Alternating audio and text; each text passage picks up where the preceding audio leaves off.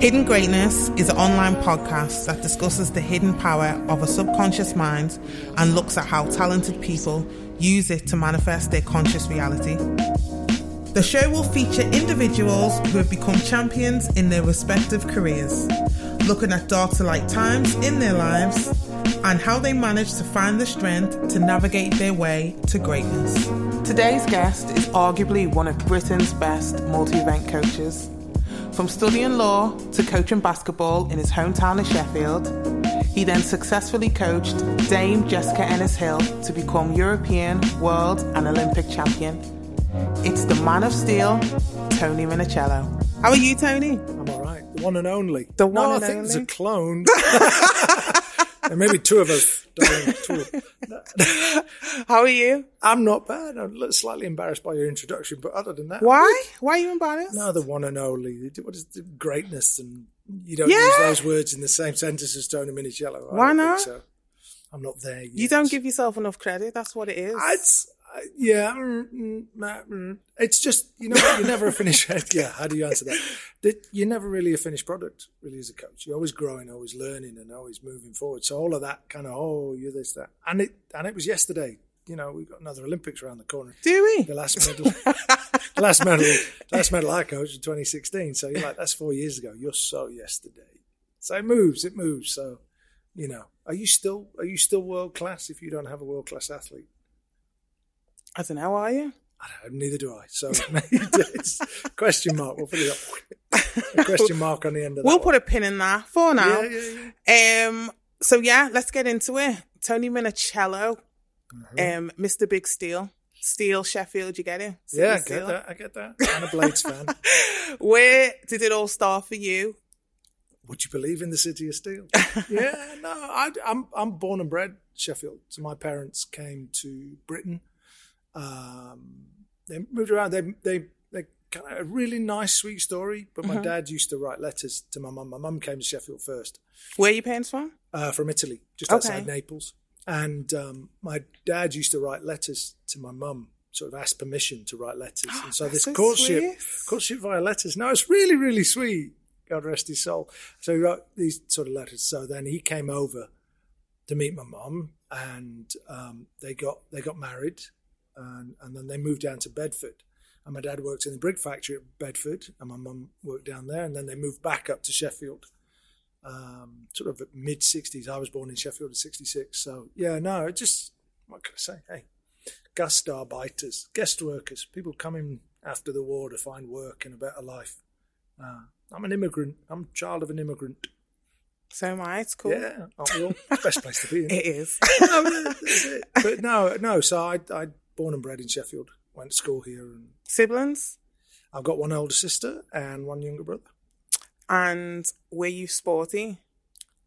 Uh, I'd like to think so. Okay. It's just, you know, I did absolutely everything. I've got a talent for nothing, but I did, I did absolutely everything. I tried to play football. I was always substitute at football. I played cricket at school. I played rugby. Uh, I was prop and then second row. Um, played lots and lots of basketball and, and and did athletics during the summer. So that was really, I was kind of a, a rather large, jolly, jolly looking boy. So I just. I'm not that academically gifted. So, you know, sport was like a real way to express yourself, you know, running around, trying to be good, do that. Because it was really strange. Growing up in the 70s it was a bit weird, especially with the surname Minichiello, mm-hmm. which nobody could spell or pronounce particularly. So you were always a bit, you know, you're up against it and that. So again, that's probably where I get my defense mechanism through humor and, and through sport. Because one of the way, because I was never that, that smart. So, um, Did you go uni? yeah, I did. I did. I did eventually. You studied law, right? Yeah, yeah, yeah. I've got a law degree. Yeah, Okay. there you go.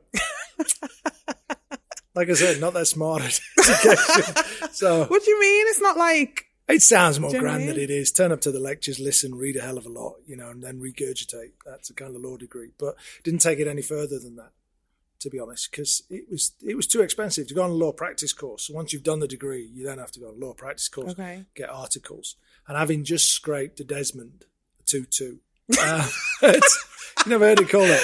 But Oh having just having just scraped a two two, you kind of went mm, writings on the wall. You're not going to Okay. Mm-hmm. be you ain't going to be no high high powered lawyer.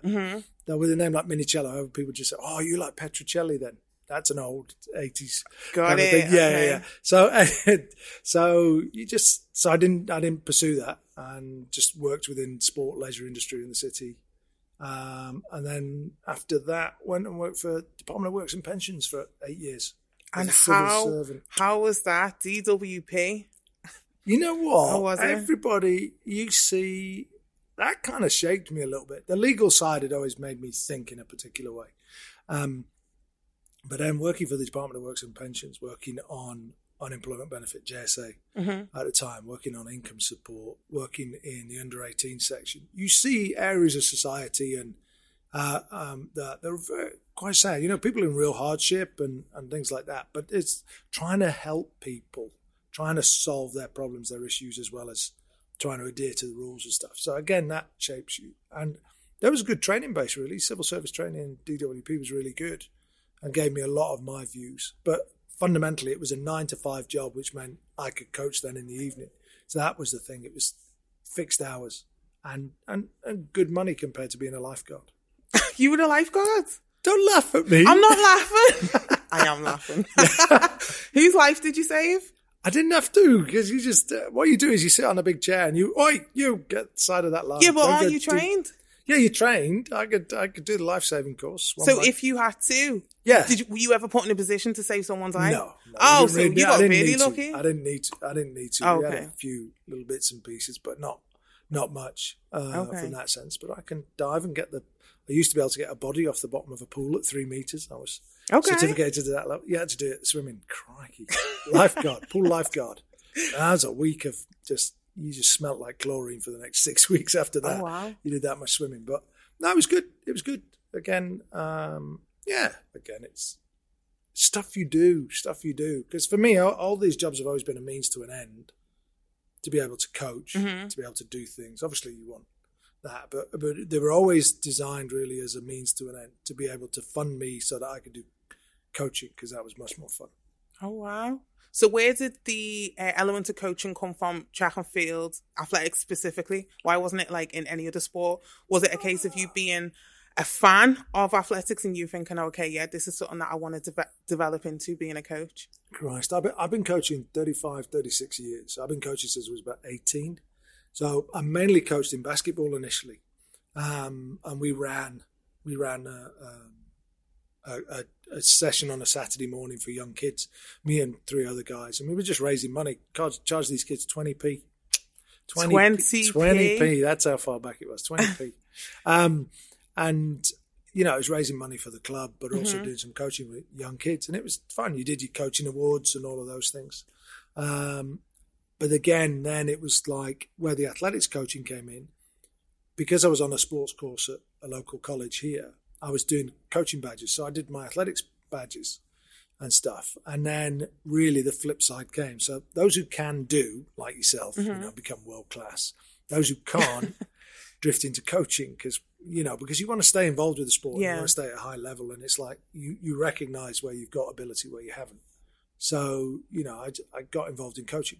So one of my coaches was, um, and again, this is how I got into law. So one of my coaches was over here studying at the University of Sheffield. He was studying law. And he said, "Look, you're never going to make any money out of coaching. You should do a law degree," which seemed like a good idea at the time. So I did the law degree, but then went straight back into the coaching. Wow, you must have loved so- it that much. Yeah, I do. I mean, I was coaching while I was doing the degree at the same time, so that was always just trying to balance life and, and things like that. But you get a few people, you get a few people who want your support and your help, and you're like, once you're in, you're in. So you, you have to see it to the end. You have to give them the support because that's what they ask for. So where did the focus come from specifically with combined events? Well, I, I did decathlon very badly. So How badly is badly? No, badly, badly. Jess scored more in seven events than I did in ten. Don't Oh. even go. Okay. So, but she ain't vaulted three meters ten. I have. Let me tell you that. But no, I, it was just. Because, I suppose it was the philosophy really with with anybody who came to me to be coached at that time. I got a small group. The idea being, and it's still my philosophy, is to give people the widest basis possible. So even though um, Jess came to me as a sprinter, uh, my ex-wife who went into bobsleigh came to me wanting to be a shot putter, and I was like, "Oh, do lots of different things because you don't know where your talent lies. Mm-hmm. So try everything. Be as athletic as you can." Because it helps you going forwards. Like like most parents will take their kids and do dance or gymnastics to give them this um, body vocabulary, if you like. That to me is still a fundamental philosophy for me is that do lots of different things. Let's see what you're good at. Try things, learn, coordinate. And at some point, then you pick something and move down that route and you focus. Um, fortunately enough, most of the people have done multi events and have kept doing it. Um, it's seldom that they've drifted into a single event. One or two have. I had a, a young heptathlete now who's, um, Christ, how old's Carla now? Carla's 30 now. So, but she came as a multi eventer and then drifted more into sprint hurdles to be successful there and did well. You know, made national finals, represented England and things like that. So again, you've got to find yourself a bit, but it, you don't know what you don't know. So it, it's all about trying lots of different things. Let's find out how good you are. I remember I think the first time I first time I met you was um was that polite? it was at the Northern Championships indoors. Jess, right, this is when Jess was still a sprinter. I don't think she was combined events. Then. No, she was always she was always combined events. She hated it, but she was combined events. Because she, she liked against me. That's all. she hated it because she didn't like throwing, and then she got she got good at English schools under fifteen at high jump. Mm-hmm. And then people were saying, "Oh, she'd be a high jumper." I'm like, you do realize she's like five foot nothing. you know, she's tiny. This ain't going to be a high jumper long term. But oh no, she'd be a really good high jumper. I was like, no. But it's just try different things. But yeah, I, it's all about that. But she hated it. She hated it to start with. She absolutely hated it. she didn't enjoy it at all. No, no, no. But she'd be lead, so they do a pentathlon at under fifteen, and she'd be leading for four events, and then it come down to the eight hundred and um, you know she'd done like Tuesday. That's how slow it was. They had to bring out a calendar and egg timer. It took just took forever, and she'd end up going from first place to like third or something like that. And oh, I hate this event, you know. So we, so she ran, she ran two forty three, sort of thing, which Christ rammed. Uh, you know, for somebody who can run as quick as you can, it was mm-hmm. quite poor. But she just didn't like it, and so we trained for a year. And the following year, she ran two forty five and it was just, I did try to express the number should get smaller, not bigger in, in this event. But, you know, and then eventually she kind of got her head around it and went, you know what? I need to knuckle down in this event. I want to lead and do things and stuff. So again, you know, I I, I think you got to try things. You got to mm-hmm. you got to do all kinds of things. So that's one of my underpinning philosophies to it.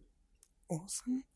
And speaking of Queen Jessica Ennis, well, I call her Queen. I call her Diva, really, because she is one. Um, Diva Dame. Diva, Diva Dame. Diva Dame Ennis. Yeah. um, how did that relationship start from, you started coaching her from when she was 11, 12 years old? Uh, such a young age? 13. Okay. She came down the track when she was nine, and you could tell that she was against other primary school kids. She was like, whoosh. And you were like, oh, that kid's quick but she's nine, so uh, you know you encourage those kids to come down and do like the after school clubs and stuff at the track that was at the old Don Valley, and so she was doing Don Valley. Know, you know what? That was one of my favorite stadiums in this whole country. You know I that, love Don Valley. How fast was that track? Oh, track it was, was, amazing. Track was cracking. Oh well. Sorry, I didn't want to bring up all memories. We'll now have a minute's silence for Don Valley. Thank you. Anyway, so no, it, it, yeah. So she came down there. She did, and so the idea was to encourage her to keep coming down. So um, one of my athletes, Nicola, yes, you know, she was she was running the sort of she was employed and did the the after school clubs and did that. And again, so there was always a kind of there was an influence, but Nicola was doing a lot of the coaching and do this. So when Nicola then went to bobsleigh, it was like, will you take on this kid. And I was like, you're joking. What, that really sassy kid? Damn. And she was 13, which was a okay. bit young compared to the other people in my group. But it was like, eh, okay, okay, let's let's work, and then just built from there really. So uh, that's that's how it was, and then just encouraged her to do lots and lots of different things. Um, and and again, she stuck with it in the end. How was that as a coach, um, taking us through the years from, you know, especially in the UK, British athletes, you know, mm. we go mm. through that transition period from being a really, really good junior or an okay junior to then transition into the senior level. So how did you maintain that with Jess? Because, you know, when you're going through that period, 15, 16 to then 18, 19 ish, Yeah. there's a lot that's happening, especially in the outside world. There's expectations. So how did you build that? the problem so to, the sports society and the funding processes and what there is now is broken. It's absolutely broken. Um, but back then you had a bit more of an incremental approach to it. So when lottery first came in if you were aged a particular age and if you did a particular performance you got support. And your only mechanism was that next year you need to do this performance to maintain where you are and this performance. So it was nice steady steps. So and again, all of this was my view of that, and it still is the same. Is this is about step by step. This is about the long game. It has to be about the long game. When I say that funding's broken now, it's all about medals. Everyone's about the medals. Medals, medals, medals, medals, medals, winning medals. I have to win now. You do realize you're 12. yeah, but it's kind of medals, medals. It's all about the medals. And mm-hmm. that breeds in people a real dysfunction, I think, in that that's all. If you ain't winning, you ain't you ain't worthy, and that's terrible. Whereas I'm on a pathway. I'm going to progress. This is what I need, and you you take those steps forward. So with Jess, you could tell she was gifted, if you like. I hate the word talented, but she had abilities. Why do you hate the word talented? Because you know, ta- oh, you- here's the thing with with the word talent, and we keep using it, and it, it it's what happens when you lose? You're not talented anymore. If everybody through your life tells you you're talented, you're talented, you're talented, you're talented, like it's this God given gift. Ding, you know, big. Ah, there you go. I'm talented. Wow. What happens when you lose? Oh, did they take the gift? It's gone from you now. You know, it defines who you are. Oh, I'm talented, but I lost today, which means I'm not talented. So am I still me? It just to me, it just it's horrible. It's like you have ability you have abilities. The thing to do is enhance those abilities and grow as an individual and enhance and keep moving forwards and just understand what will help me grow that ability a little bit more. And people know it's like talented is win loss for me. So I hate the word talented. I will use it from time to time, but it's mm-hmm. kind of because I've just limited vocabulary. I can't think of a second word to replace it. But I think it's it's that if you imagine if you imagine somebody's abilities are like a, a an empty jar and what you do, you have this. Some people have got a really big jar, which means they've got lots of abilities, lots of places to take. Some people have got a small jar, and what you're doing is you're just trying to fill the jar up with experiences, and you make the most of it. And what your job as a coach to do is is to fill the jar, and there you have this this full full individual who's who's achieving at the highest level. It's not, you know, that, that's the thing. If you define them as talented and win loss, you're killing them. Everyone's about the win. So I'm watching a, a podcast from somebody the other day on YouTube or whatever it was, Instagram. And this person's like 19, 20 years old, and they're training 38 to 40 hours a week. That's what they're, and they're proud about 38, 40 hours a week. I'm like, where are you going to go when you're 23, 24? What are you going to do? 50 hours? 60? You know, what are you going to do? Train 24 hours a day or 25? Where do you go? Where's the growth? You got to like, you got to build this, but this is somebody who's straight out of juniors and smashing it. And you're like, and, and I look at that now and I'm like, this person's a bit injured now and stuff. I just see people push, push, push. And that's a disaster. That's a short. It's like, you know, we've only got a certain size candle and you mm-hmm. light the candle and it slowly burns and that's the end of your career. This is somebody taking a blowtorch to their candle and trying to get everything out of it. And it's quite sad. So coming back to your question about Jess, it was always about the long game, making steady progression, making improvement, five to ten percent every year, every year, every year. Do I know how good she can be? Do I know she's going to be an Olympic champion? No, um, because nobody's nobody knows they're going to be an Olympic champion because it depends who else is in the race. You're a you're a you're a, a victim of your of your period of time. You know, you're a great athlete as long as the people around you aren't greater or you're an average athlete because you're in a in a period of time where everybody's running incredibly quick and you're like wow any other time? So i was like the if you look at tony jarrett and colin jackson you know colin oh colin da, da, da. if colin wasn't around we'd have been talking about tony, Tony, jarrett tony jarrett. He ran 13 dead. Crike I know. so you kind of yeah.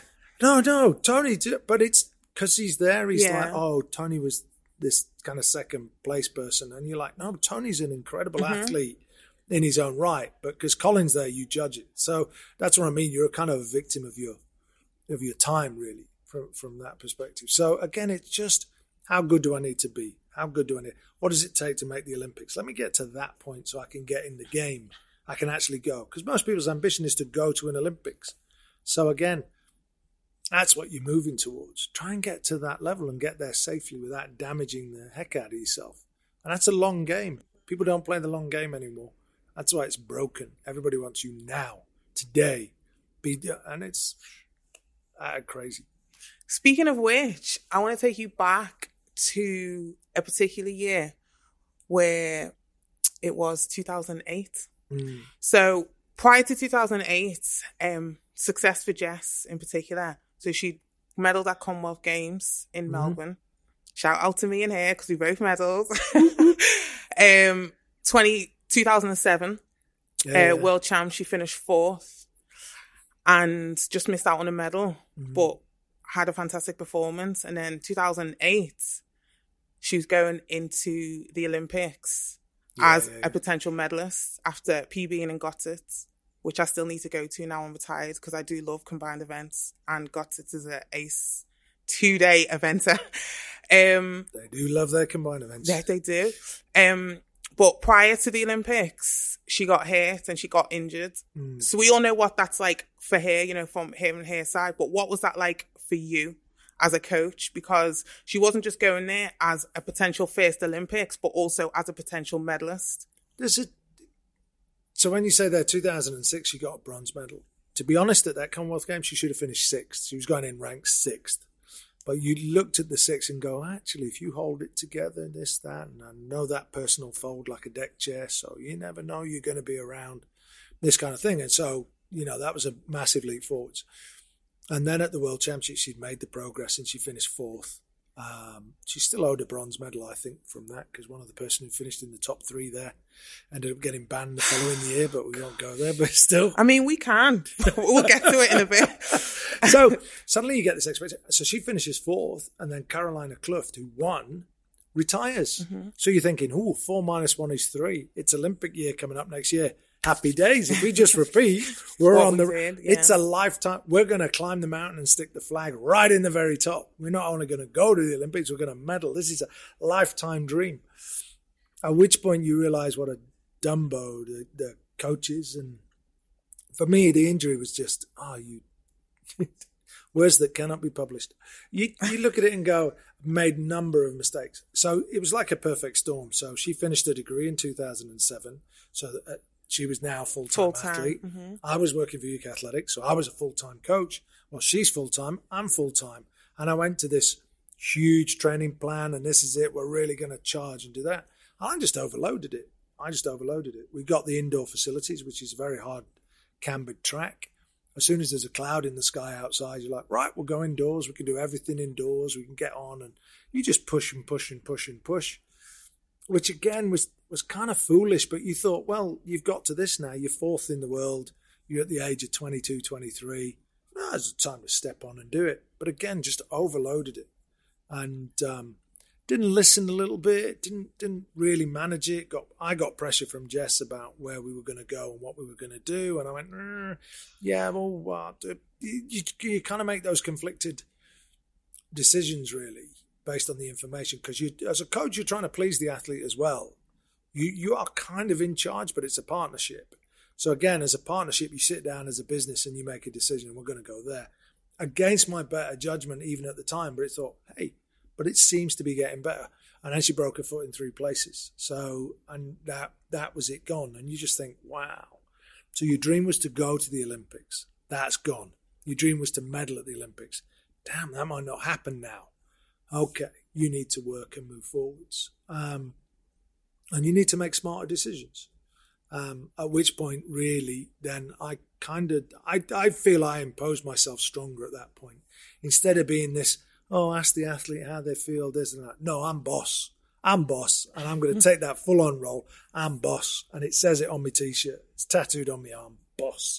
Even it's you have to. It, it's kind of like rolled on a minute. I've made mistakes there because I second guessed it. We're going this way.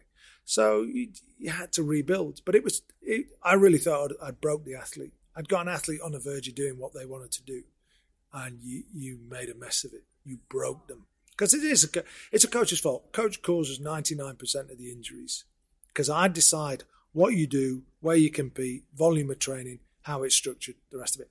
There's a freaky one percent where maybe you you know you step off a curb somewhere and twist your ankle, something that's you, you, that happens to you. But fundamentally, you know, a coach sets the program, so the work is done by the coach. I've had some coaches say, "Oh no, that's not the case." Not the case. I'm like, it's my training program. If I can't judge that you're tired and I've pushed you too far, or I'm pushing you towards an injury, then I ain't a good. I'm not a good coach.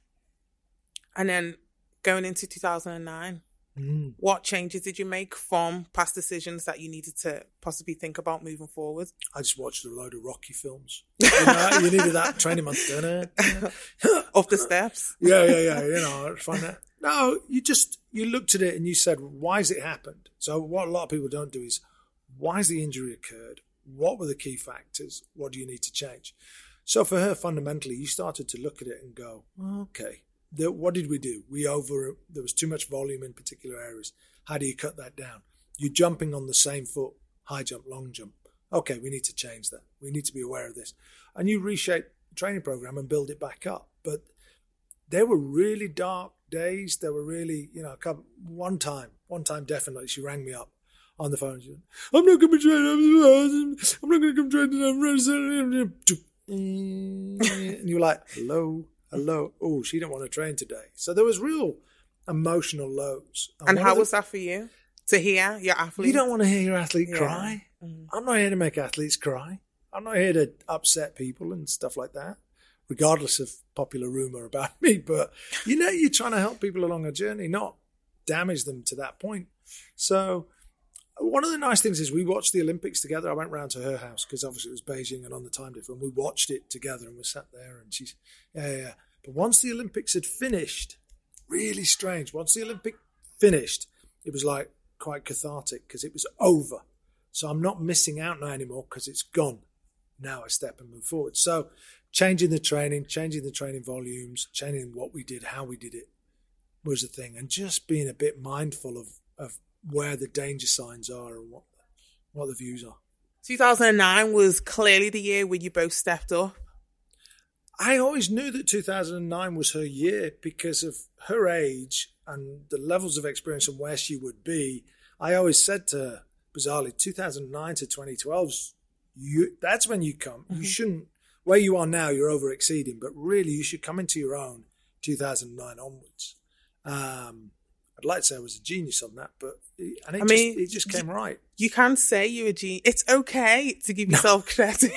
It's actually okay. I'm one lucky. No, no, you kind of you kind of picture it, and it, it fell really well. It fell well in, in that sense. So you kind of you know it, it, came to plan. So we we did this. She had a long run into what she was doing.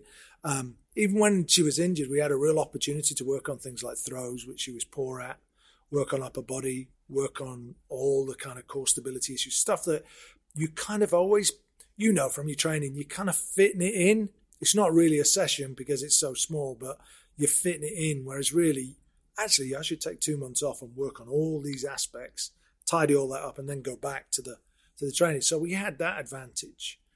So we worked on that. So we could put a real foundation of that work in, which then you could take advantage of going forward. So yeah, Berlin was kind of freaky. But even after the first day, it was interesting because the Olympic champion, um, Dobrynska from the Ukraine, after she'd run the 200, she just turned to her and she did say, she says, yeah, you've won this. I'm like, has she not seen you long jump and throw a javelin? Does she not know that this is still, you, can, you have uh, enough opportunities to mess up and but no, she so the Olympic champion tells you you got this one oh, wow. before the second day. You're like, okay. I mean, she's folded. Right, Did she believe it though? Did you believe it?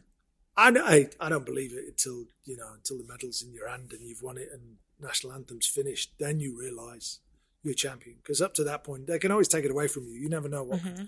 uh, what can happen. So that was really really kind of surreal. It kind of worked so well those two days. But even that, there's still a fair amount of doubt on her part because she changed feet in the long jump. So we changed fundamentally what we were doing. And she came up to me and she was uh, like, before the comp, she was like, I don't want to jump shit in the long jump. I went, no, no, you'll be all right. No, no, no, as long as I don't jump shit. And I'm going, okay, okay, okay. You're going to have to define what that is. Be specific. yeah. What is, you can't just check it out and, oh, because everything then will be, will, will be not very good. So it was kind of like, oh, okay. So we had a decision that six meters 20 was, that would be, anything lower than that would be poo and everything above that would be okay and acceptable. And we defined that. And she jumped over that and she still came up to the fence. She went, oh, that was still and I was like, yeah, but it was, no, no, no, no, no. No, it wasn't. It's officially not. It could be better, but it's not. Shit. so this is kind of thing. And that was, that to me is a message about people go, oh, I don't want to, but define it. Define where the line is, where above that I can praise myself, but below that I can castigate myself in some way or tell myself off. Then, you know, where is it? Whereas people go so often are always like, oh, it's a, you're like, is that a bravado thing? Is that a bravado thing or is it actually that's good? Well done. That's par. So I always had this thing with the heptathlon event is there's par in each of it. That's where you need to be, 95% day in, day out, 98%. Anything above that's bonus. Ooh, I did I hit bonus. Great. And you kind of do that eh, so that you don't put the weight on the individual all the time that oh because oh. then it's it's a downward spiral and you won't stop it in terms of performance. It's interesting that because the Tony Minichiello that the Tony Minichiello, the Tony Minichiello, um, from 2008, missing out on the Olympic Games, is now a different Tony Minichiello, the coach. Post Olympic, post World you Championships, think? and now listen to you talking. Yeah, like look at look at the changes that you've made. You you now have a world champion on your hands. Yeah, it's kind of uh, yeah. No, it's good for you know it's it's a great career, but if you if you maybe this is the last question, but uh, you know there are four world titles in there and two Olympic medals, a European title, that kind of thing, Commonwealth bronze. You you look at that as a career and you go wow, but the the years that mean the most to me in terms of coaching are 2009 and 2015. Those are the two years, not the 2012. Not any, not so much. The the World Championships from 2009 is the biggie. Coming back from injury, getting it right, putting it back together, creating change, putting more of a team around her and having that group of people around, you know, because we always had this thing. By the way, I'm going to go on record now. People get it wrong, right? It was Team Jennis, right? It's not Team Minichiello. It's never the coach's name. It's the team. It's Team Jennis. Okay, well, Ennis. People always us. talk about. People always talk about. Oh, it's and they mention the coach's name. I'm like, no, I'm part of the team. I'm not the team. It's not my team. It's the team of the athlete. People get it wrong, like the coach needs to puff up their chest or something. It's not. It's about team Jessica Ennis, or it will be team John Lane, and it'll be team that. It's always about them. These little things. It's not about team Minichiello. I, I see it so much, and it it irritates me because I think I was first, and I think I've spoiled it. because we always talked about that, and I was always like, no, it's about athletes at the middle of it. Don't get me wrong; it's a coach-athlete relationship, and it's it's basically it's athlete-centered, coach-driven. Okay, but I'm a bit player to that, and it's sports science support. That's really the thing, and that's what you put around somebody. That's the that's the crux of it. But it's delivering service to the athlete and judging that athlete what their pluses and minuses are, where their gaps are, and how you act. You're still filling that jar. You're still filling that jar, but it's their jar, not yours. So it's never about the never about the coach. Talk to us about the team. So who was the team around you? You had you do speak highly about the support that you did have in building and creating. You know, yeah, it's, it's it's a good group of people. I don't think anybody's ever trying to do a bad job around that. And you find people who buy in. They're not. It's not about them. It's about what they're delivering from that. And that's tough to find because you do get, you do get, especially on the medical side, you know, these gurus, these gifted hands. I can fix you. Aha. And it's just, you know, soothsayers, you know, all these snake oil salesmen and all kind of things. They're offering you this magic bullet of that. But it's how you blend. Your job as a coach is to blend those things. So I got nutrition over here. I got physiology over here. I got medical. Oh, okay. We, what are we doing? So if you in Jess's case you've got a broken foot, fine, okay. I'm talking to the nutritionist about. Um, we're going to train different, fine, okay. So what do we do to help that? Because you're going to get sore. Okay, calcium, fine. Is that being looked after? Vitamin D, is that being looked after? Great. And then you got massage, right? If she's going to be sore, how often are we seeing you? This is your job. And you're giving out jobs. You've all got a really unique set of skills. So it's finding people who can work and work together and understand that they're a contributor to a big machine around that individual. And I was fortunate that having having wheedled out a few, that we got a really good team. So medically, uh, Rob, Ch- um, Dr. Richard Higgins uh, as as the doc, very good clinician, great clinician. Um, he was really good. then we had two physios, Rob Johnson, who was very very very specific about it and, and, a great study, a great study, and looks at it from a very mechanical, measured point of view. And you've got Alison Rose as physio, who again is just as good, but he's a much more hands-on physio, feel and touch and what they bring. That blend of those three, and then you bring in Derry, and everybody knows Derry, Magic Hands Derry, you know, and what Derry does. You look at that as a quartet, and you're like, I got every base covered. I've got thinkers, great clinician, got hands-on people, this who are looking at it, looking at different ways. And all I ever set them as a task is find me a problem before it's a problem. Find me something that might lead to an injury and fix it. I want a full MOT twice or three times a year. Find me something. Look at this. Let's know this individual. And that quartet working together. Then you tack on nutrition, Mark Ellison, who's AJ's nutritionist, boxer, Anthony Joshua's nutritionist now, as well as Man United. So his credentials are huge, huge absolutely huge.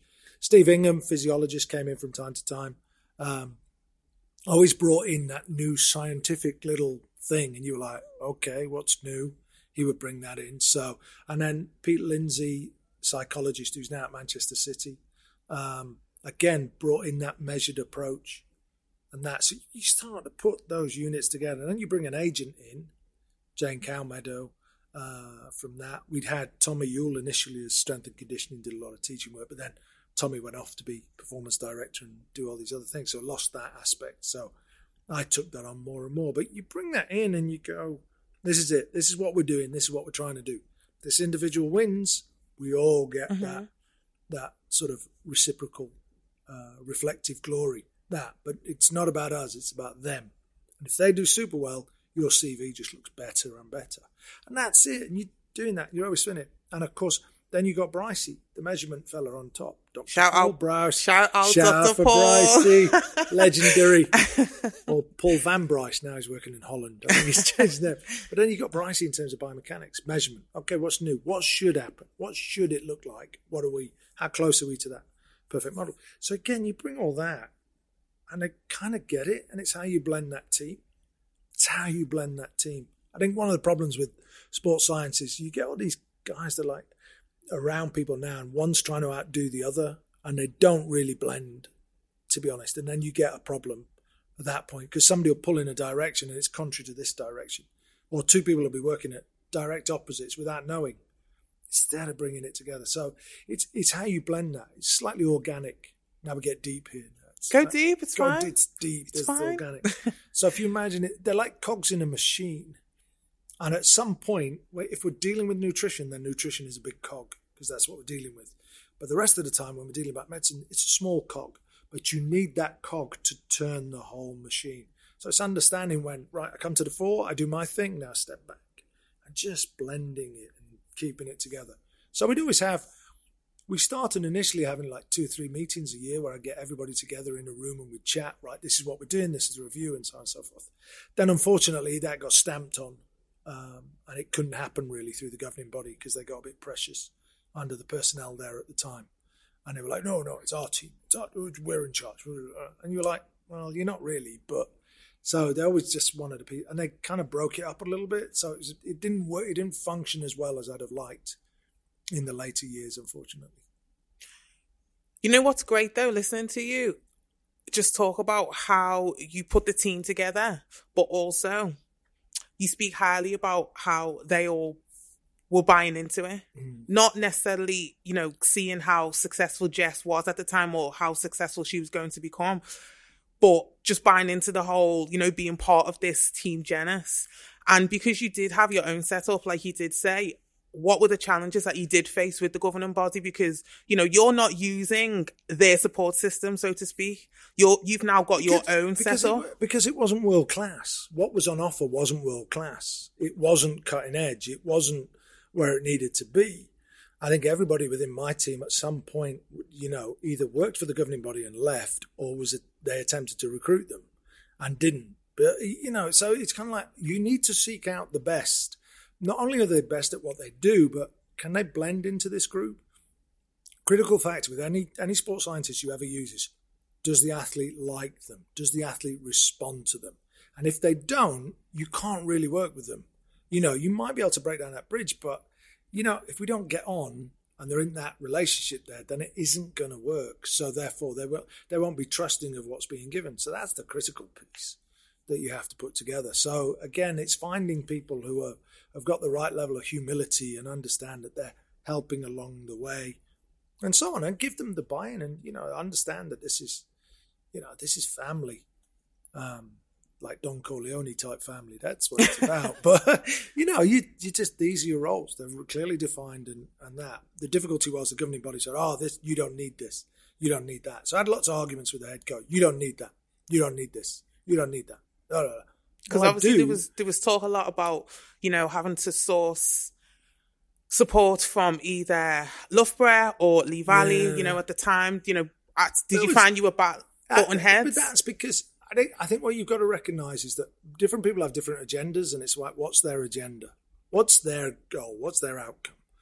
And you kind of sometimes, and it was about making the mechanism look right, look good, give it credibility. I'm not here to give you credibility for your system. We're here to win a medal. So what you're trying to do is not what you really should be doing. And it's just eh, it's understanding that that point that if Jess wins a medal, everybody's going to look good. You don't have to look like you're in charge. And I think that was the difficulty, certainly when Charles came in. It had to be Charles in charge. He had to be in charge. That's his personal makeup. He has to be the boss. I have to be the boss. So I have to impose myself on everybody else. And that's tough. That's just him. That's his personality trait, unfortunately. But, you know, without realizing you can be in charge by letting other people be in charge. And that's how you do it. That's that kind of give. I don't have to be boss. I just have to be the plate spinner who goes, Yeah, are you all right in your environment? You are fine. And as long as that's working. At some point there's a decision to be made, and I get that, then make the decision when it's appropriate. But you're not going to make every decision. So you you are a great leader by giving away the leadership. That's the critical factor for me. And especially when these guys these guys are geniuses in their own field. So what do I know? How do I challenge on nutrition? I know a bit, you know, eat regularly. That's the level of my nutrition. you know, it's important. No, but yeah, yeah. But you know bits, but you go and and the other thing I often find with a lot of sports scientists is they want to explain it really complicated, and I'm looking at them, I'm like, no, explain it to me like I'm an eight year old because I don't understand what you're saying. Whereas when I first started coaching, I would just nod, going, uh huh, uh huh, uh huh, yeah, yeah, yeah. You're so right. Yeah, I understand that. Wow, yeah, yeah, yeah. And inside, I'm going, I have not got a clue what you're talking about, but I do not want to lose face. Lose face, just go, sorry, I don't understand that. To have to explain that. Nope, still don't understand it. You got any crayons? Show me. that's what it is. That's what you have to do, and just and then you understand. And you're like, ah, I get it now. I am now. I'm I'm enriched. So you know, it's you give away the leadership in order to gain the leadership. Is is the whole thing with it, and and it works better.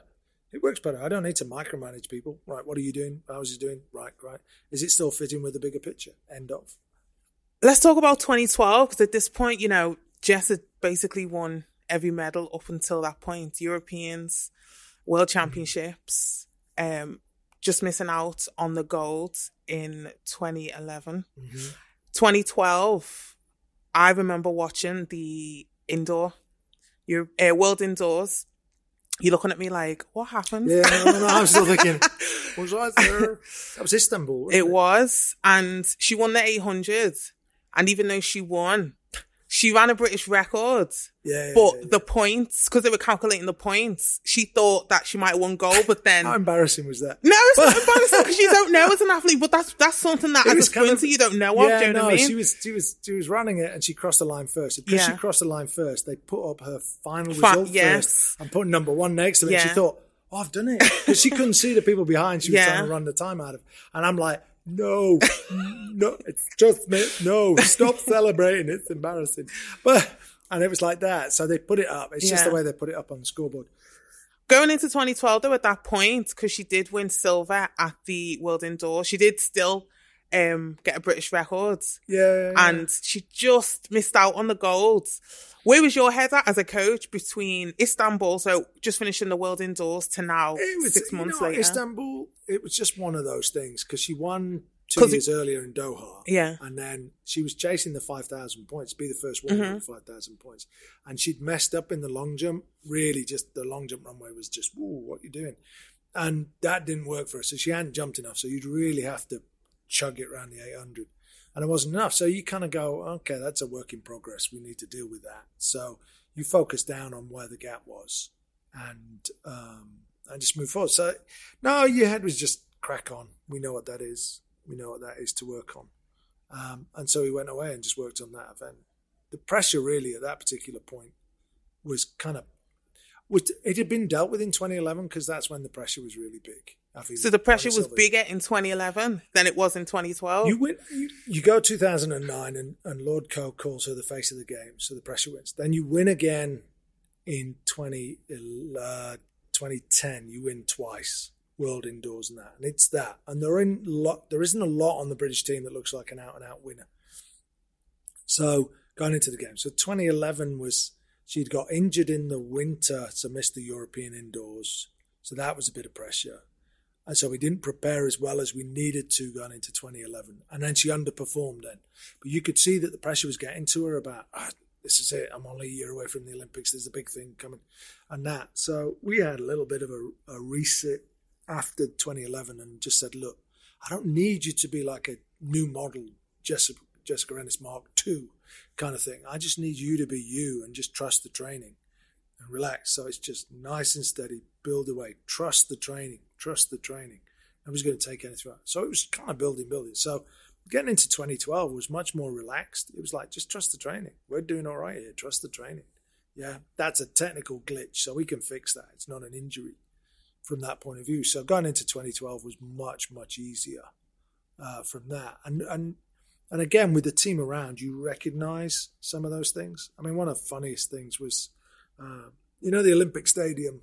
They they had a test event, British University champs. yes, I do remember. So I was down there the day before the British University champs doing like a kids session. I'd been asked to go down and do this kids session, and Jessen made it really clear that she didn't want to go to the stadium before. She wanted to witness it on the day, so it was fresh. Thank you very much. a lot of athletes do that. Yeah, yeah, yeah. I get it. I get it. That's you. But for me as a coach, I need to know where the toilets are. I need to know where this is, where that is, and so on.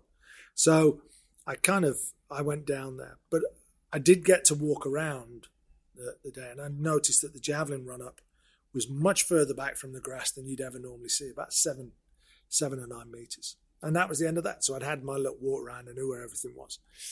And I came back and I got a phone call from Charles and he was like, Oh, have you been to the stadium? Why are you not at the stadium? I was like, I was there yesterday. I've had a little walk around. I'm like, Oh, have you?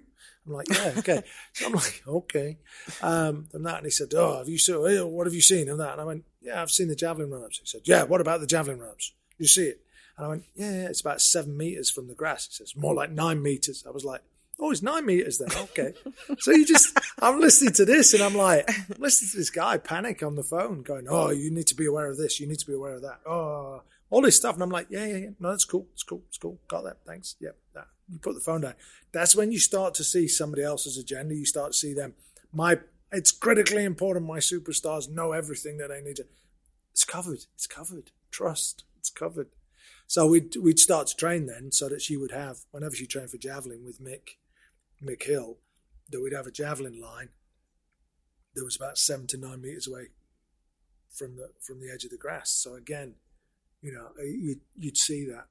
Um, so you'd have that visual of, of all that space. So we just we just prepped. It was probably the easiest two days I've ever coached was London 2012. 2012 Olympics, Team Jennis win Olympic gold. Um, I'm sure you were on a high, you and the team, you know, set out this goal. What does life look like post 2012 for you? Redundant. no, seriously, Yeah. just redundant. You just, uh, I got made redundant from British Athletics uh, at that point. Thanks. Bye. Did they Uh, say why? I just I was only coaching one athlete, and that wasn't enough value to them. And then obviously there was a change of hierarchy and the rest of it. And just hey, I'm an irksome, troublesome person, so if you can get rid, get rid. Um, I did. It's just one of those. So it was a bit, bit kind of bittersweet because you've achieved what you set out to do. And and in fairness to Jess, it was there's only one medal you could win. You had to win gold. Silver would be a loss. So no, it was tough, but it, you've done it. So you're kind of like, you know what? It's done. Thank you. Lifetime's ambition achieved for coach and for athlete. So yeah, it was kind of good. But then you're like, okay, what am I going to do in terms of earning a living?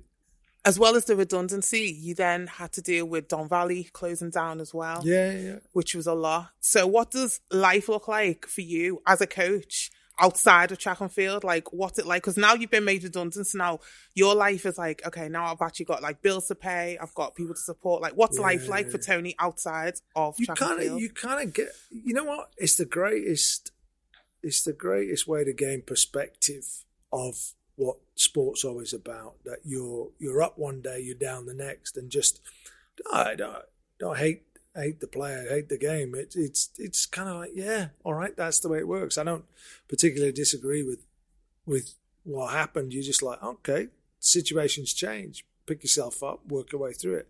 Because even at that point you there was a question mark as to is Jess going to continue? Or is she not. You've achieved everything you needed to achieve. She was uh, she was more focused on getting married. That was what her position was. So you were a little bit mm, are we aren't we this kind of thing. And then she ended up with Achilles injuries. So missed the 2013 world champs in Moscow. So you kind of go okay. But you're sat on the outside of it as a coach because you're waiting to find out what happens and you you either wait or go in a different direction. Um, and I just chose to wait really um, and just work out a way of being and how did you work that out? How did you go about you know what? it? you you find a way because you go back to what you know and it's exactly as you've always done. With the sport you coach the people around you you work from that you do and just go you know i have to make this thing work in some way shape or form. So you coach where you can you earn where you can and, and do that. You live off your savings. Um, you do what everybody does really. It's just you make make sure you got something to, to move to Fast forward from 2012, 2013, you know, just being out uh, 2013 with Achilles and then Mm. um, pregnancy in 2014. yeah You said before, previously, 2015 was one of your most challenging years. Yeah, because you, you miss you miss 2013 due to injury, and then you you miss 2014 due to pregnancy. And the question mark is, are you coming back? Because I remember um, the question is, oh yeah, I'm going to come back after giving birth. I'll come back. I'll come back. And it was it was better at that point because I then signed, having had a year of unemployment. I was then because Jess was coming back. It negotiated a bit of a deal with British Athletics, so I was paid as a consultant.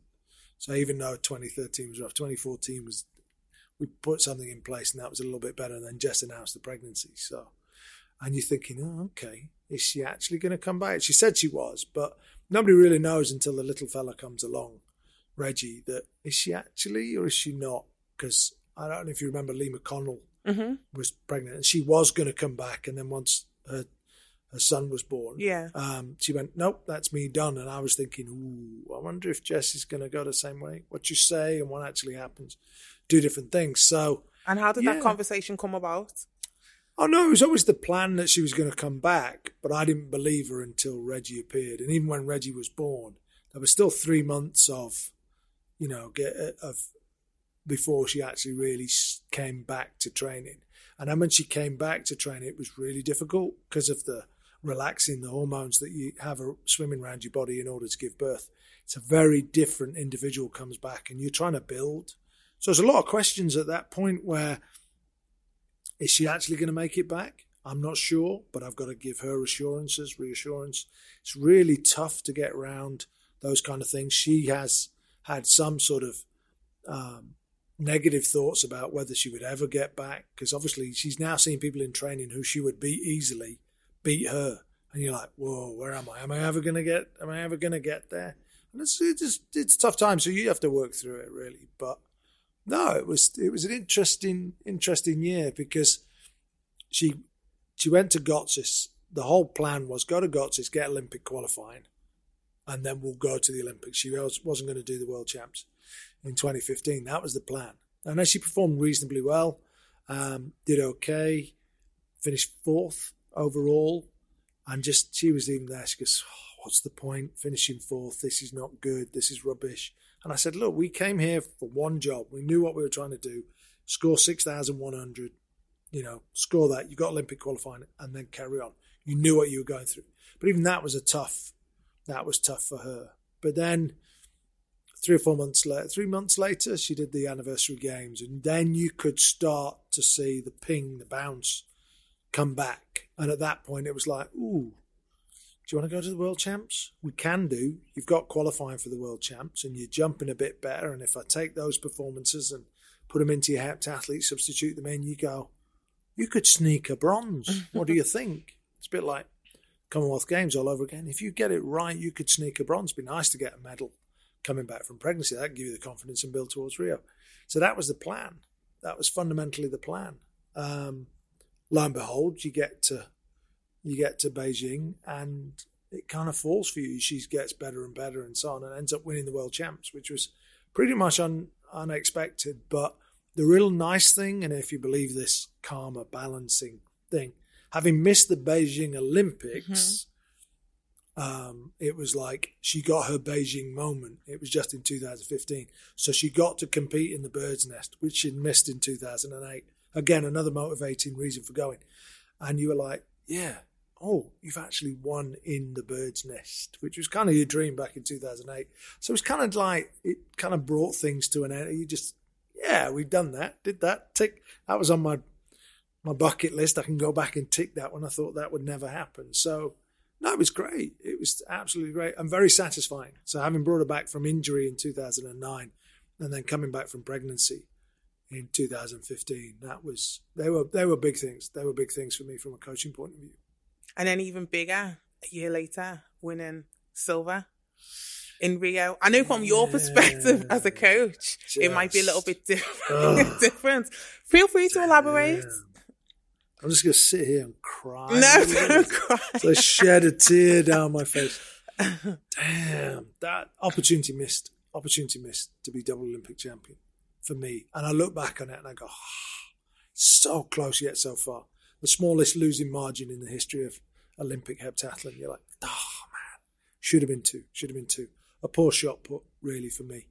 And she had three Achilles tendon injuries leading into Rio, so we had lots of issues to deal with. So we didn't get a clear run at it, unfortunately. And to get that close, you're like, damn. And then you came across Thiam, Nafi Thiam, who Isn't was on the rise. Just crikey, she had the she had two days of two days. She just had such a purple patch of two days, and with her elbow in bits, still wanged the javelin at 53. You know, and you just went, whoa, okay. And it was so close because the difference between them going into the 800 meters was about 16 seconds they needed, and difference between their PBs was 16 seconds. Wow. So you're like, it was it was just so doable, and you just like, damn. But she had to do it on her own from the front, no help. Do it on your own from the front, and that's tough to do. That's really tough to do. So you know, to get within 35 points and miss out, you're like, oh. But we knew, we knew going into that year, this was the last time round the block she would not be going to London 2017. We didn't make that public, but this was it. We're going to finish at the Olympics. That was us done. And even afterwards, I was like, Are you sure? Are you sure? She said, Look, if I get injured again, you don't know whether I'll be able to make it. And I go, So each of the four heptathlons she did after pregnancy got better. Each one was better than the previous one. So she was still on the rise. And I said, Are you sure? Are you really sure? She went, No, I'm sure. And I went, That's good enough for me. If you're sure. Because as an athlete, and you know this, you don't often get to choose when you retire. It's forced upon you through injury or non selection. And when retirement is forced upon you by somebody else's hand and not yours, that's tough. It's tough to deal with. You don't get to choose your ending. That's, you know, that leaves a lot left in in you that you think, oh, if only, and so on and so forth. And that's a tough thing. But at least she got to retire. She had the whole of her career. She got to pick, I'm going now. It's a silver medal. It's not quite the top, but I've had a really good one. Thank you. Good night. God bless. And you walk out the door. I think you're a much settled individual. And part of the coaching is that my philosophies are just, you know, multidisciplined, cause no harm, add value to an individual, whatever that may be, hopefully PBs and things like that. But just walk away from the sport. Don't limp away from the sport physically, mentally. Don't limp away from the sport. I think that happens to people. They got nothing to go to, and then the door, ding, it's over. And people really suffer with that. What now? What now? What now? And and for her, she had a few irons in the fire, what she was going to do. But she was going to be a mum. I'm a mum now. I'm going to take my kids to school. I'm going to take part in the sports day race, mum's race. I'm just going to be a mum, that kind of thing. And that's really what she chose to do. So she had closure. So that part of your life ends, and then you move on for the next, whatever, 50 years, you hope, in a totally different place. Wow. just listening to you, just listening to you talk about the uh, incredible partnership that you had. Um, it's definitely something that even as an athlete who was on the team, watching you guys yeah. together, it was it was fascinating to watch, but also because of the journey, just listening to the journey. Like you see a lot as an athlete or maybe as an individual, as a fan of the sport, but you don't really um, understand it until I've, I hear I stuff have, like this. I have seen too many people stay in the sport too long and try and try and fight and fight and this, and it just grinds at you, it eats at you, as opposed to I need to leave this on my own terms and it goes. And people hang in there and hang in there and all because fundamentally I don't think they know what's going to come next. And it is tough because you dedicated, you got to think, I met Jess at the age of 13. Um, well, I met her when she was nine, but athletics was something that she did from the age of 13, really. And it got really serious probably from about 18 onwards. So for 12 years, a third of her life, that's all you know. That's what you do. It's what defines you. It's what everybody talks to you about. They always talk to you about your athletics. They da da da. You know, they that kind of thing. And then suddenly it's like it's gone. It's ended. It's really tough at that point. So from from my position as a coach, it's like you got to be able to leave the sport. Yeah, where am I going? And I haven't done that on every occasion. I had one or two athletes just, you know, they saw that just really struggled with it a little bit uh, another one of the girls in, in the group, but uh, you know, really struggled with what defined them, and suddenly they're, they're railing against the machine all the time, and this, that, and the other, and that's quite sad to see because then they reject your help from that. So, like uh, Brendan Ingle, a local boxer here, God rest his soul, he said something. He's like, first they use you, they accuse you, then they abuse you. And it is that because they use you for what they can give you and this, and then it goes really, really well, and they're using you to help them along. And then they accuse you later in their career when it's all going wrong. It's not their fault, it's yours. You didn't do this, you didn't do that. And then after that, when it all goes bad, they abuse you and you go, oh, that so and so, that, blah, blah, blah, blah.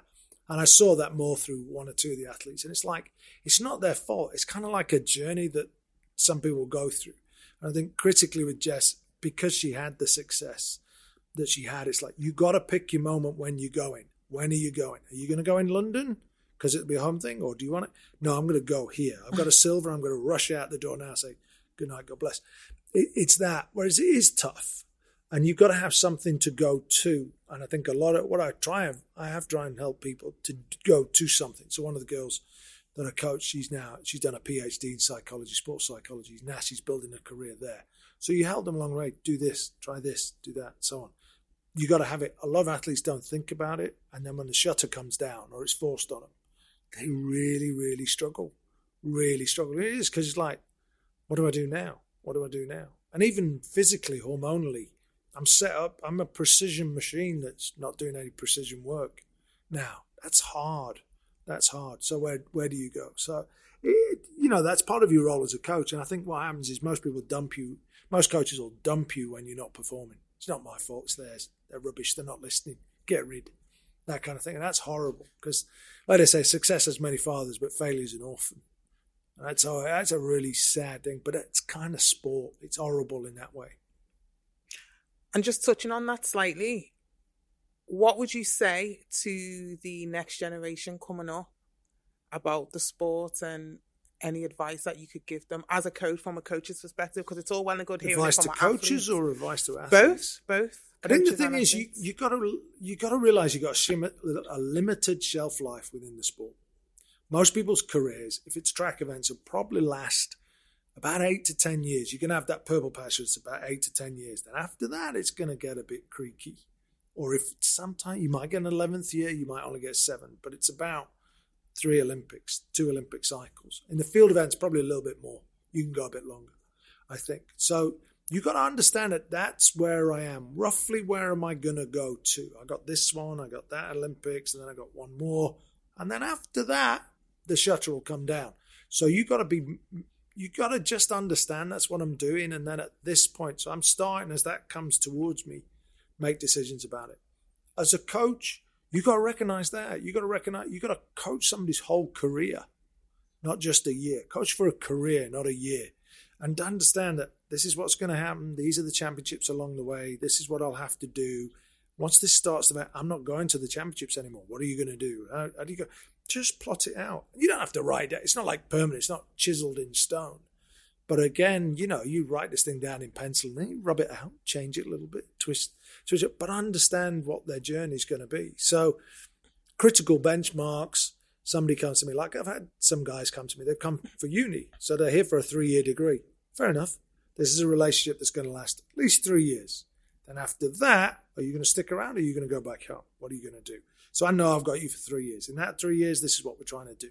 And then we'll assess as we go as to whether you then either have to get a job, stay in the city, or you're going to go somewhere else, or what you're going to do. So you, the, the flags are there. Just pick them out. And as a coach, you've got to recognize that. Too many coaches coach from like year to year. Oh, this year we're going to do that. Next year we're going. They don't see it as four, five, eight years, and that's missing from all all the coaching awards that exist in athletics. It is people go, oh, you're just coaching that session. That's the sad thing. And as a consequence of that, then you are going to get pitfalls. The other thing I think for coaches is you've got to recognize that these people change. That the 13 year old you first coach, that sassy 13 year old, is going to grow to be this adolescent, spotty 16, 17 year old. Then they're going to be in their 20s driving their own car, doing the thing, wanting their own autonomy. And then they're going to be an adult. And then they're going to be, you know, as Jess was, Jessica Ennis, limited by the age of 25. And I, well, that's a businesswoman who runs her own business, pays her own tax and stuff that relationship's changing. So I can't treat you the way I did as a 13 year old. I can try, and trust me, I did. But you kind of go, you got to recognize that these people are changing, different value, different value set. They own a house, they got to pay a mortgage, they got to do stuff.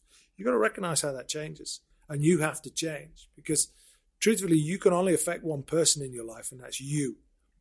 You know, you think you can affect your children, you can't even affect them. You can to a certain extent, but not really.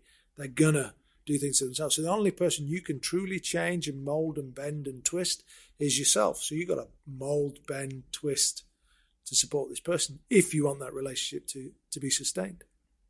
Interesting. I know you mentioned it before, but I do want to ask the question. um, what's happening now in the sport is a lot of athletes are receiving medals from previous championships where Yeah. they've been upgraded. Um, it doesn't matter what color the medal is; they're just receiving medals. They're receiving them ten years later, eight years later. They're receiving them in the post. They don't necessarily have that same moment, and I've seen it a lot, and I've heard a lot from the athletes. But what is it like as a coach having a medal upgraded from a previous championship? That you know, in Jessica's case, she had a medal upgraded from 2011 when she was already already retired from the sport. You know, It's kind of to to get an upgraded medal is kind of nice, but it, I suppose it depends. It depends on you and your circumstance. My my look at that medal that she got upgraded. Yes, you you deserve it because the person cheated, but you lost on the day because of what you did. You should have won that medal. I mean, in the previous two years, you beat that athlete, and at the Olympic Games, you beat that athlete. So you should have beat them in 2011. So it's a bit it's a bit different, and she'd had other medals along the way. So that one coming, it's very different. If it's the only medal you ever earned, then it's horrible to get it in the post. We've not made enough of it, but you've missed your moment. You've missed your podium moment.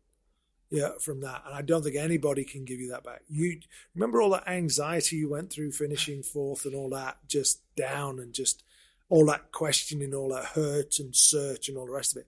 You still live through that. You can't go, oh, I can park that. Now I can be jolly. Let's get a bottle of champagne. It's like you're 35. That was 10 years ago. What bottle of champagne are you going to break open? So it's it's horrible. It's the right thing to do, which is redress this and and and wipe people from the from the list. I think that's right. Uh, from a coach's point of view, I just look at it. I go, I, I genuinely, sadly, I go kind of like it's good, but so what? So what? From from from that perspective, I mean, in fairness, I got my bonus though. The UK Athletics, bless them, they sent me the bonus for a gold medal when it was decided. They upgraded it, and I got I got my bonus, which was nice. But you kind of, when I sat in front of journalists and they kind of went, oh, you know, this, oh, she went for it, but, you know, it was a futile attempt to win gold and she ran a little, oh, yeah, but you this. And then we went through all the searching and so on. I'm kind of like, yeah, it, it doesn't take that away. But more if I flip it, without that loss, would we have had 2012? Without the moment of, okay, this is broken and I need yeah. to, and the, the silver medal is a proof that it's broken. So go and fix it.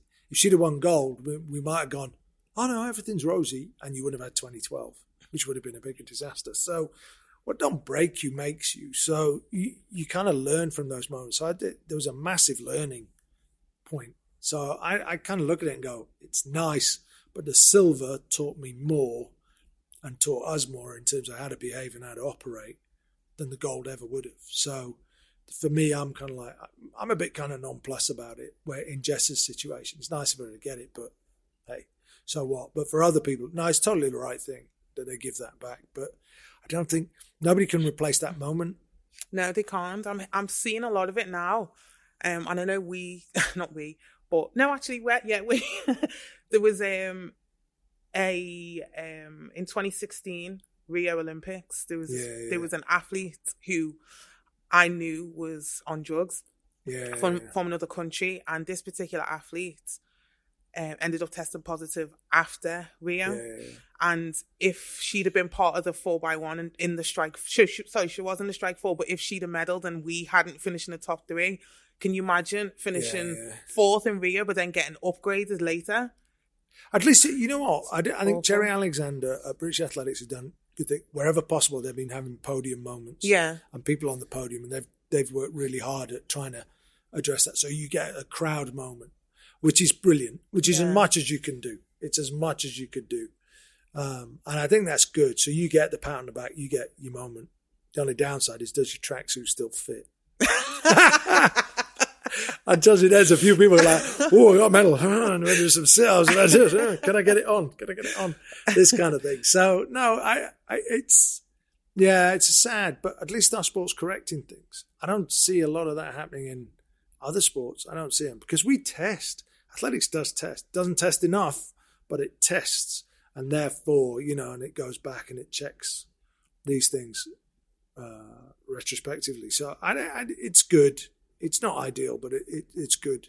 And my final question to you, Tony, what does life look like now for you? I don't really know. You know, I'm I'm eking out an existence, causing trouble where I can, and and doing what I can. What does the future hold? I don't know.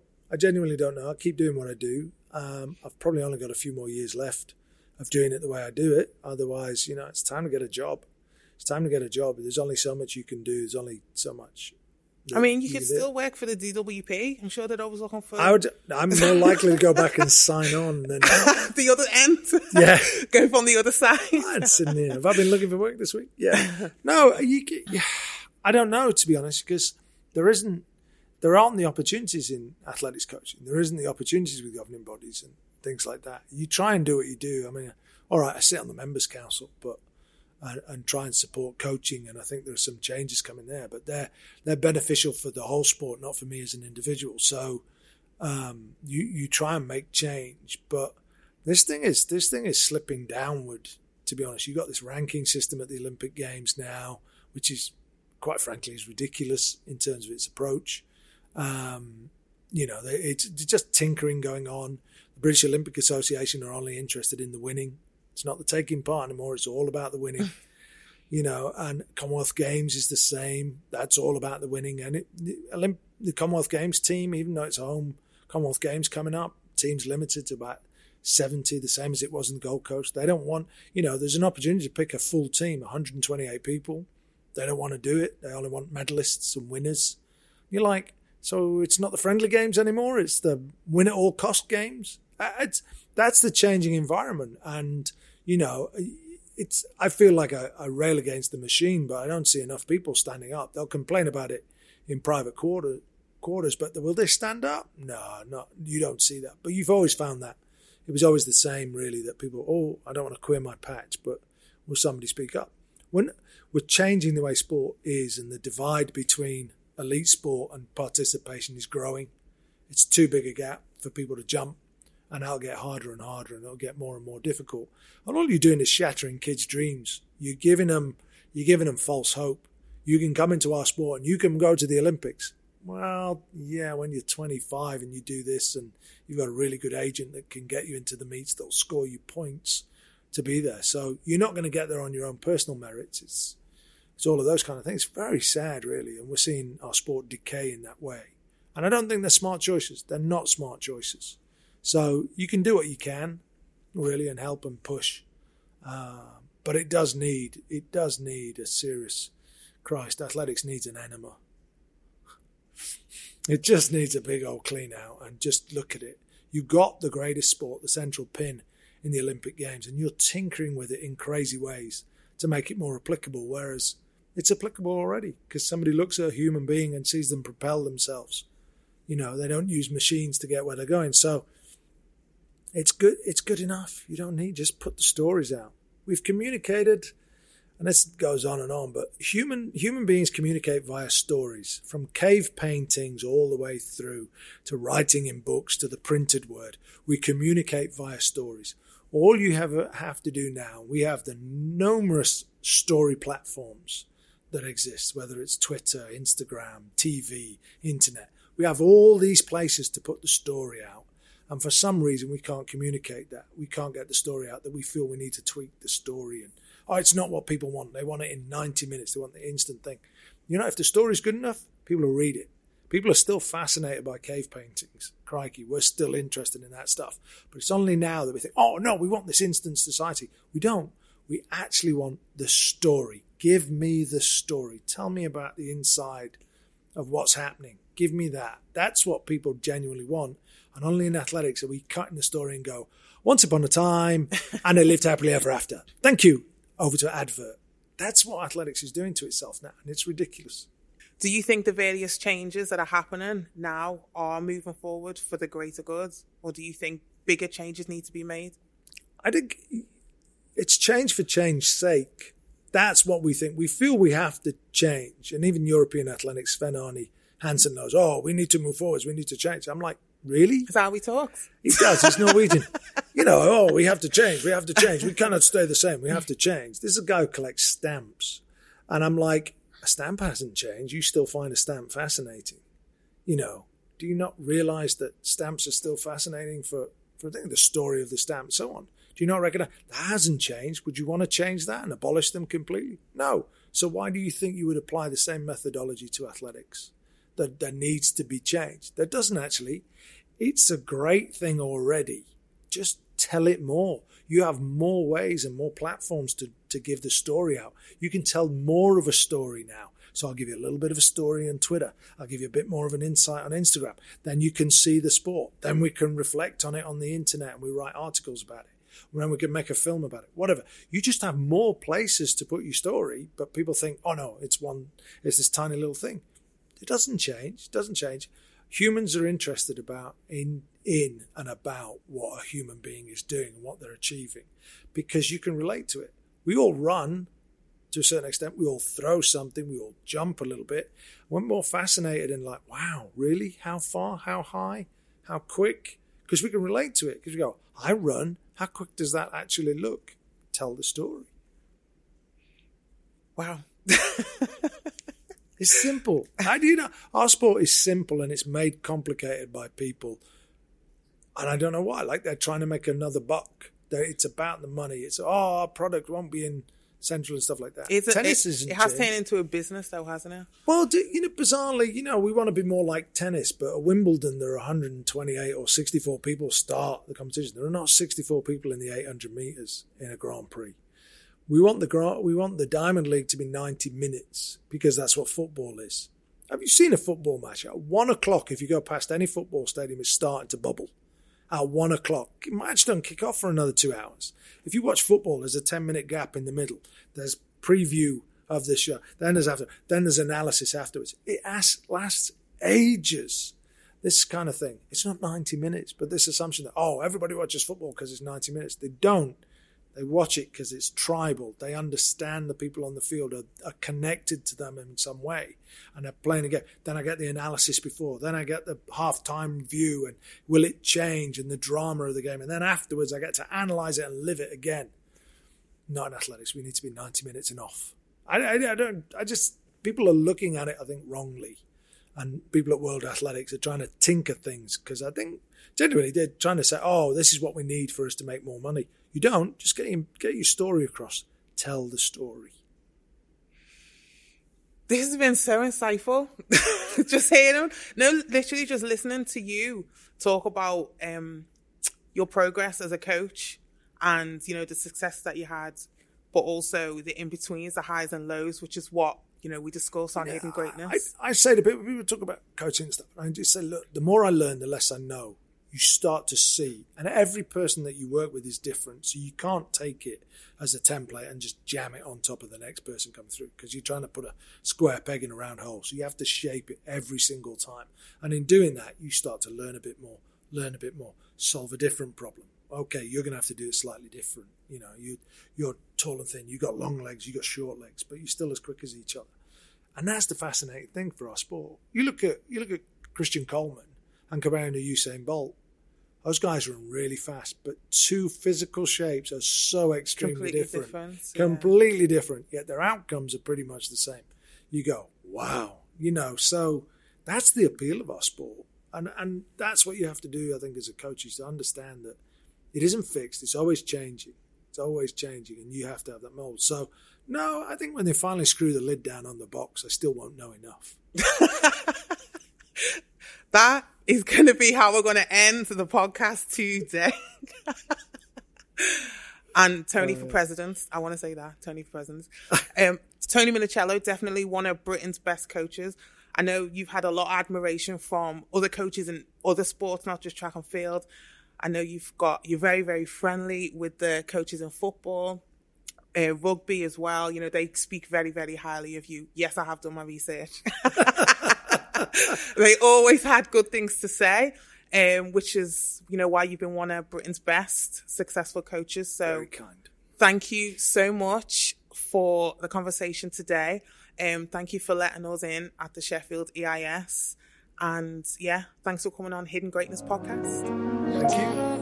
Thank you for listening. Don't forget to rate, subscribe, and like. Tell a friend to tell a friend about Hidden Greatness, which is available on all streaming platforms. Catch you on the next episode. Bye.